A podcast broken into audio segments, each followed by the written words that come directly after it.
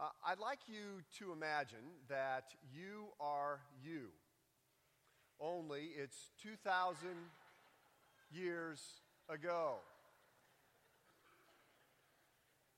I'll pause just long enough to say none of this was my idea.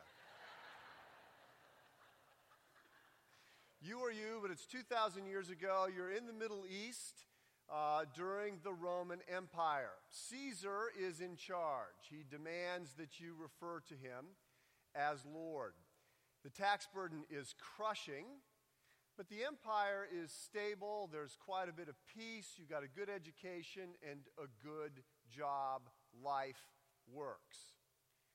Imagine also that though you are a Gentile, you have found yourself attracted to the teaching, to the ethic, to the morality, to the monotheism of the Jews. You are not ready to sign up. You're not ready to take on the ceremonial regulations, the diet restrictions, all the things handed down from Moses.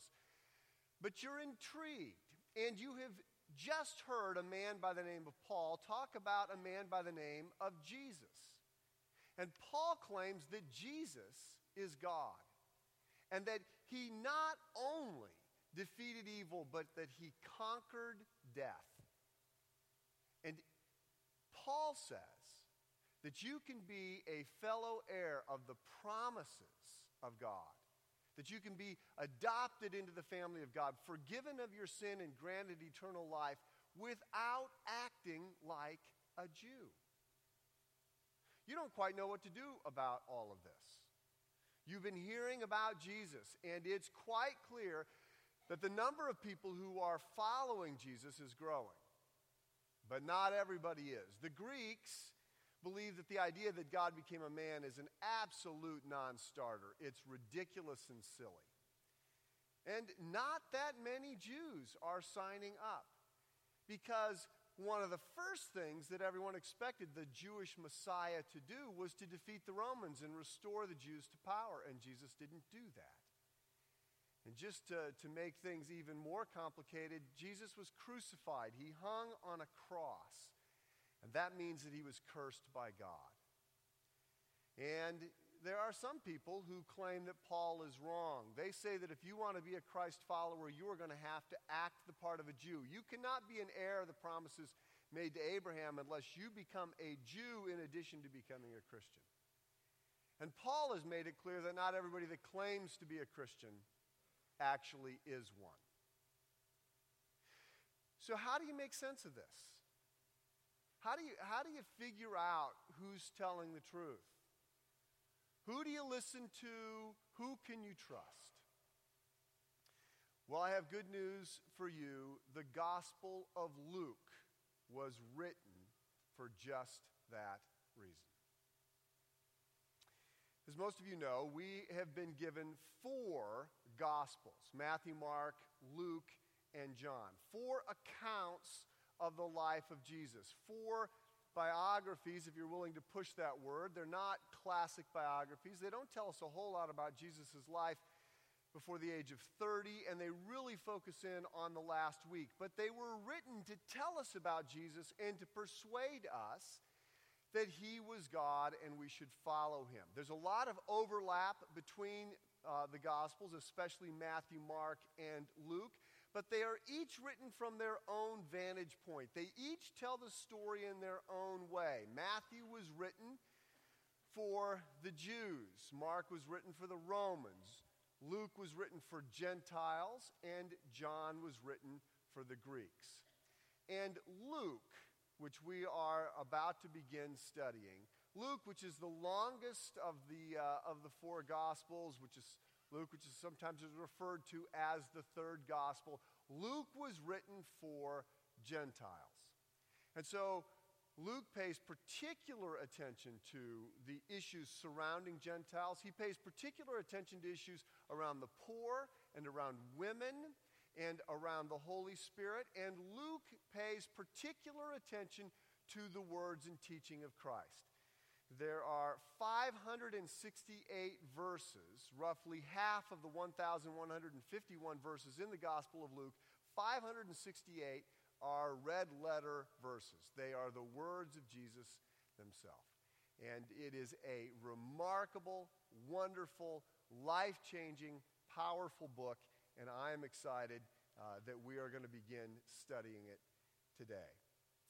So I invite you to turn with me to Luke chapter one, and we're going to look at the first four verses this morning. Luke chapter one, I will begin uh, reading this with commentary. Many have undertaken to draw up an account of the things that have been fulfilled among us. One of the first things you should understand is that uh, though Luke is not doing what Matthew does, Matthew begins his gospel with a genealogy because Matthew wants to make it very clear to the Jews to whom he is writing that Jesus is the fulfillment of the Old Testament prophecies, of the Hebrew Scriptures. And so he goes to a genealogy which ties Jesus back to all the Old Testament figures. Luke does not do that, but he does make a bit of a link. Luke one does not say many have undertaken to draw up an account of the things that have happened among us.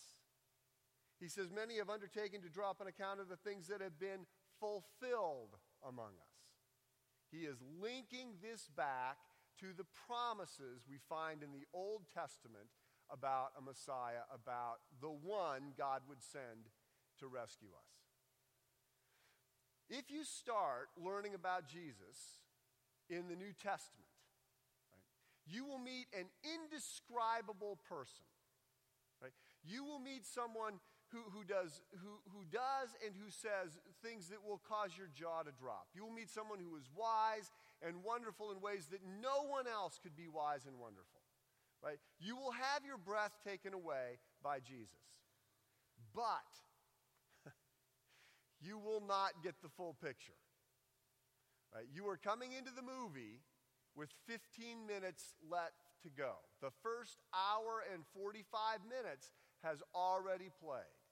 And those hour and forty-five minutes help you understand what's happening in the last fifteen minutes. You can still learn a lot in the last fifteen minutes, but Luke opens by making certain that we know that Jesus is the fulfillment of all the things that have happened before we start reading the Gospels.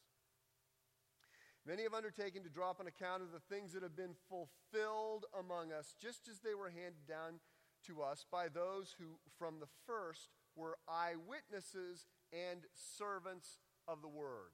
And the word for word here is the word logos, which is a reference to Christ. So we're looking at those who, from the first, were eyewitnesses and servants of Jesus. Therefore, since I myself have carefully investigated everything from the beginning, it seemed good also to me to write an orderly account for you, most excellent Theophilus.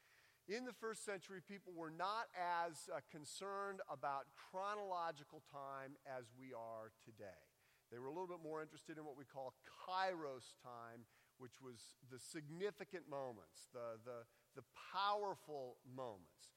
They didn't pay as much attention to chronology as we might. And John's gospel, for instance, is written thematically. So John makes no effort to put it in a chronological order. Luke writes to put it in order. And he is making that point. There are other accounts of Jesus. Other people have already written. We, we take this to be Matthew and Mark. John is written later. Other people have written. But but I thought that it would be prudent to go to the eyewitnesses and servants of Jesus and to give you, after I carefully investigated everything from the beginning, to give to you an orderly account, most excellent Theophilus, so that you may know the certainty of the things that you have been taught. Two key people uh, to meet here in, in these first four verses. The first is Luke. Uh, Luke is the author of the Gospel of Luke, thus the name. He doesn't start by identifying himself. Right? Some, you might expect that Luke would say, I, Luke, a follower of Jesus Christ, travel companion of the Apostle Paul, am writing to you. Um, he doesn't say that. As a matter of fact, he never identifies himself in the Gospel of Luke. We know that Luke wrote Luke because Luke and Acts come together as sort of a two-volume set. We've got the biography of Jesus, and we've got the biography of the early church. And they clearly go together, and we know that Luke wrote Acts. So consequently, we know that Luke wrote Luke. We know also that he is a Gentile, okay, which means that he's not a Jew. There are Jews, and there's everybody else. Everybody else is referred to as a Gentile. Luke is the only Gentile to write any part of the Bible. We also know that Luke is a very bright man. We know this in part because of the quality of the Greek that we read. When you're a student uh, at seminary and you have a Greek exam coming up, you hope that the professor does not decide to ask you to translate something out of the book of Hebrews or out of the book of Luke or Acts, because the Greek is just that much more complicated, and it's it's just written at a higher level. Luke was uh, a bright guy. He's a medical doctor, and he is a physician, and he is also a good friend. Luke is the guy who will stay with Paul all the way to the very end. Paul will write, "Everybody has deserted me. The only one who's staying here is my friend Luke." And uh, we find in a, in a second century commentary on the Gospel of Luke, um, we find this description of him. Uh, a native of Antioch, by profession a physician. He had become a disciple of the Apostle Paul and later followed Paul until Paul's martyrdom. Having served the, served the Lord continuously, unmarried and without children, filled with the Holy Spirit, he died at the age of eighty-four. You know, it would be nice to have people say uh, similar things uh, about us. In particular, he served the Lord continuously and died filled with the Holy Spirit. Um, this, uh, this little description mentions that, that Luke was single. Uh, this sort of sort of fulfills Paul's uh, comments about people who are single uh, having more opportunities to serve uh, the Lord than those who are married. So Paul is going to is going to spend, or Luke is going to spend his time traveling all over hither and yon, uh, living a very challenging life with the Apostle Paul. And I mean, you can imagine that uh, that had he chosen to settle down, he he likely could have done so. You can almost imagine the um, the lines he might have used in meeting uh, women. You know, heard of the Bible? Um, yeah, I wrote part of that. Uh, did I mention I was a doctor? Um, so Luke has got a number of things going for him. He writes to Theophilus, or most excellent Theophilus, as he's identified here. And there are a number of theories about uh, Theophilus as to who he is. The word Theophilus, the name Theophilus, is a combination of theos, which means God. Theology is the study of God. And a combination of phileo, which is brotherly love. Uh, Philadelphia is the same root. It's the city of brotherly love. When you put these two words together, you get the idea that Theophilus is a friend of God or a lover of God. And so some have suggested that Theophilus is a symbol for all Christ followers. Um, I don't think that's the case, because he is identified as most excellent Theophilus. And most excellent is, an, is the honorific title that is given uh, to government officials. It's the honorable Theophilus. So we think of we think it's very likely that he is some sort of, of um, civil magistrate. He's he's powerful, uh, wealthy individual. Some believe that he is a sympathetic pagan and that Luke is writing to persuade him to follow Christ. I think, for reasons that will become clear later in our study, that he is in fact a Christ follower. And the, in, in and even beyond that, I think that Theophilus is the one who underwrote the study that Luke did to write the Gospel of Luke. The, the, the wording here fits the format of somebody writing to their benefactor and, and thanking them and giving them the report. I think Theophilus is a guy who um, has got a lot to lose if this story isn't true.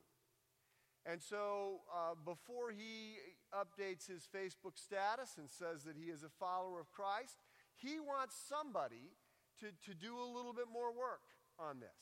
He wants somebody to actually go talk to the eyewitnesses and say, so you were there and you saw him walk on water. Right? No sandbar, you saw him walk on water. You were there. And you saw him multiply this little boy's happy meal and feed five thousand people. You saw that. You were there and saw him yell at nature and it obeyed. He's looking for somebody who will go talk to Mary and say, okay, let's, let's review this. You're like fourteen years old and you're minding your own business. And an angel appears to you and says that you are going to give birth to a son. And you are a virgin, and you remain a virgin, and you conceive and give birth to Jesus. He wants somebody that's going to go talk to, to James and Jude, Christ's brothers, and say, so Jesus was your older brother, and he was perfect. How did that work? I'm thinking not so well, right? It's, it's, He, Theophilus is looking for someone who is going to go do some of the work that he doesn't have the time or ability to do. And Luke is the perfect person to do it. His relationship with Paul meant that he knows all the players. The fact that he is a, a medical doctor means that he's not going to quickly be inclined to believe claims of a virgin birth or claims of healing. And, and the fact that he is a, a, a bright historian, it just means Luke is the perfect guy. And so in the providence of God, these two, these two men get together. And Luke is doing the work. It's probably a year, year and a half, traveling around, pulling things together in, in order to, to write this out. And Theophilus is writing the checks to keep Luke going. And, and we and a billions of other people are the beneficiaries of, of the work that Luke and the funding that Theophilus provided coming together. And we get this unique gospel, an orderly account of the life and, and work of Jesus Christ. Now, there are two um, big things that I want to be sure you understand as we begin our study of this gospel. The first is, the claim here is that it is a true story. And the emphasis at this moment is on the word true. Luke is, is writing to set out a, a, a thoughtful, carefully researched account. And he wants it to be one that can be trusted. And you may have already decided as a follower of Christ that you uh, trust the Bible, that you believe that it's inspired, that it's a divine work, work of God and man together, and that, that you can put your confidence in it. So you don't, you don't need this, but many people do need to know where this comes from. Can I trust it? Right? And so then and now, first century and twenty-first century, people make claims. You want to know, well, where did you get your information? So Luke is, is doing an investigation, talking to eyewitnesses to pull this together. And there are a number of, of reasons why this gospel just resonates as being true. First of all, I'll point out how it doesn't begin. Right? It doesn't begin a long time ago in a faraway land there lived a young boy. Right? It, it, it, as you read through the Gospel of Luke, you are going to see that Luke is mentioning the names of towns and villages. He's mentioning the names of people. He's mentioning the names of government leaders, the year that this happened during their reign. This is written as history. It, it reads as if it is a report from eyewitnesses of things that happened put together in an orderly manner.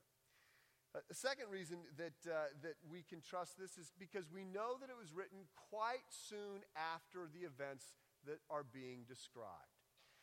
We believe that the Gospel of Luke was written in the early sixties. And we date it because we know that Luke was written before Acts was written. And we know that Acts was completed before the fall of Jerusalem. Right? So we can just back up and say it is likely that, that Luke had to be written in the early sixties, which places it about thirty years after the events being described. Historically, right, you just don't you don't get this. You don't get ancient documents that were written this closely after the events.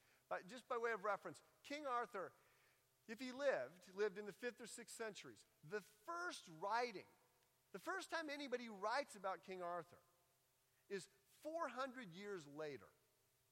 Right? We have things that are happening thirty years later. And just to bring this into to the present, right? So we're talking about things that happened in the eighties. If, if it were today, right, we're talking about people writing about things that happened in the eighties. About six weeks ago, our youngest son comes down for breakfast one morning dressed in the most uh, hideous and offensive manner I have seen. And we go, what gives? And he goes, huh, Spirit Week at the high school. This is eighties day. And I said, I went to college in the eighties. I never saw anyone dressed like you. I never dressed like you're dressed, and I would have walked as far away from someone dressed like you as I could have. That's not the eighties. I was alive during the eighties. Right? You just, there's not enough time for people to make things up. We have an account that was written close, thirty years after the events that it is describing. Additionally, we have... Um, We have this unique uh, record that reports things that you would not expect it to report unless they actually happened. Okay. So some people are some people are inclined not to trust the gospel writers because they say they believe, right? And they're they're writing to persuade us to believe. These are not objective reporters giving us an account. Fair enough. You're right. They tell us they are writing to believe. But remember, the writers of the Gospels die for their stories. Right? They go to their death. They are martyred because they say it's true and I am not backing down. And I am willing to lose my life before I will deny what I have written. That's as, that's as strong as a, of an endorsement as anybody can give to something they've done. Because that's the case, because they believe that Jesus is who he is, because they want this story to get out, they give it to us as it happened. And in some cases, this is shocking. They, they, they report things that they would never have made up if they were making this up. For instance, if you're gonna, if you're gonna make this up, right, why do you have Jesus born to a single woman? Right, this is a scandal. This is, this is not what you would do. Additionally, why have the, the birth highlighted by shepherds? These are the, this is the lowest rung of the social order. These are the dregs of society. You would want someone people would be more inclined to trust than shepherds. Why would you include a report of Jesus just before he's going to do the pivotal work that he's been called to do, saying, can I get out of this? Why would you report?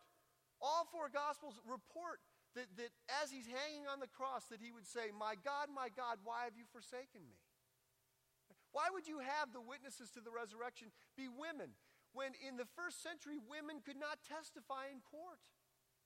But you wouldn't make it up this way.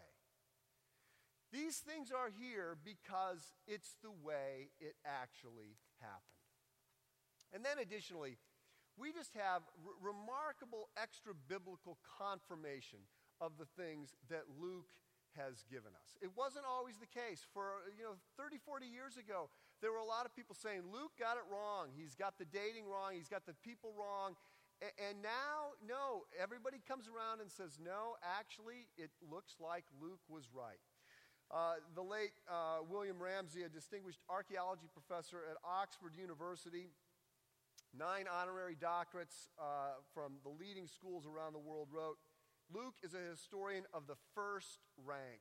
Not merely are his statements of fact trustworthy, he should be placed among the very greatest historians. Another man, E M Blakelock, professor of classics, uh, writes and says, uh, for accuracy of detail and for evocation of atmosphere, Luke stands, in fact, with Thucydides. Thucydides is a, was a Greek historian, wrote about the battle uh, between the, um, the Spartans and the Athenians. Um, he says, the Acts of the Apostles is not the shoddy product of pious imagining, but a trustworthy record. So we have uh, extra-biblical uh, confirmation. Please hear this. Not all secular historians are impressed with the writings of Luke because Luke reports miracles. And so if you don't believe that miracles happen, then you are going to discredit this work. But those that look at the, the those that look at the things that can be confirmed say, wow, yes, we have a first-flight historian giving us this record.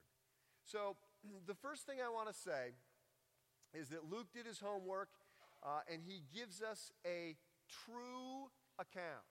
He, he interviews the eyewitnesses. He goes to these people, and he pulls together an orderly account that people can trust.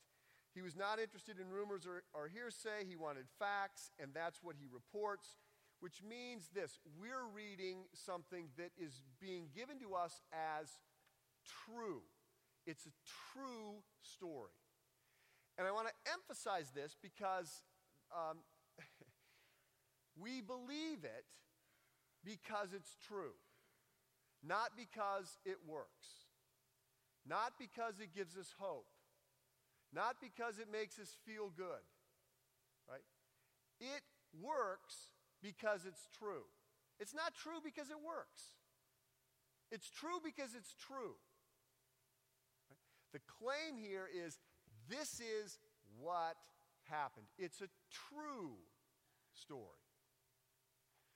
Secondly, it's a true story. Okay? What we have in the Gospel of Luke is not a compendium of Christ's teaching. We don't have a collection of, of the things that he said, of the advice that he gave. That's in here. But that's not primarily what we have. What we have primarily is a story, is a narrative of Christ's life. And this is important because the message of this book is not that we are saved by the advice that Luke, that Jesus gives us. We are saved by what Jesus does. It's his actions that matter more even than his words. And this is different. Right? If, if you if you look at if you look at the great religious leaders of any other tradition, you find out that it's not what they did, it's what they said. What people are after is the advice, it's the insights that they had. Because the expectation is, I need to take that advice and I need to apply it because I am responsible for my own self. I will be reconciled with God on the basis of what I do, so I need counsel about how to do it. That's not what we get with Jesus. We get something altogether different. Many people have not actually paid that close of attention to what it is that Jesus actually says. If you have not studied the teaching of Jesus, you might be disappointed by what you hear.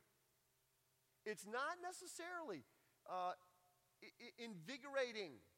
It's not always it's not always inspirational or motivational. Sometimes it's shocking, and it's devastating, and it's horrific. Right? What, uh, Virginia Stem Owens, um, an author and a professor, was listening to her students talk, and she realized that they all referenced the Sermon on the Mount, but the way they did it, it was clear to her that they hadn't read it. And so she assigned it as a, as a, as a project to read it and to write a paper on the Sermon on the Mount. And when she pulled this together, she was shocked to read how shocked they were. Here's some of the, the things that they said. I don't like the Sermon on the Mount. It made me feel like I needed to be perfect. No one is. Another student said, the things this sermon asks for are stupid and unrealistic. Another student said, Jesus not only requires people to give their money away, but to do it joyfully. How's that ever going to work? Another one, Jesus said not to worry. He commanded us to be grateful and content with whatever situation we have. This is unrealistic. Lots of people do not understand what it is that Jesus said. They're expecting something inspirational. Right? What is, what does Jesus' life inspire you to do? Right? Have your children in a barn? Uh, be a shepherd? No, it's... It, it, You, it's very different than what people are often expecting. Many people expect something different because they think they're going to get advice from Jesus that will complete them. But part of what we get is an understanding that we cannot do it on our own. The standard is simply too high. We don't need a teacher as much as we need a Savior. We don't need simply someone to enlighten us. We need someone to rescue us. We don't need someone to tell us what to do. We need someone to do it for us.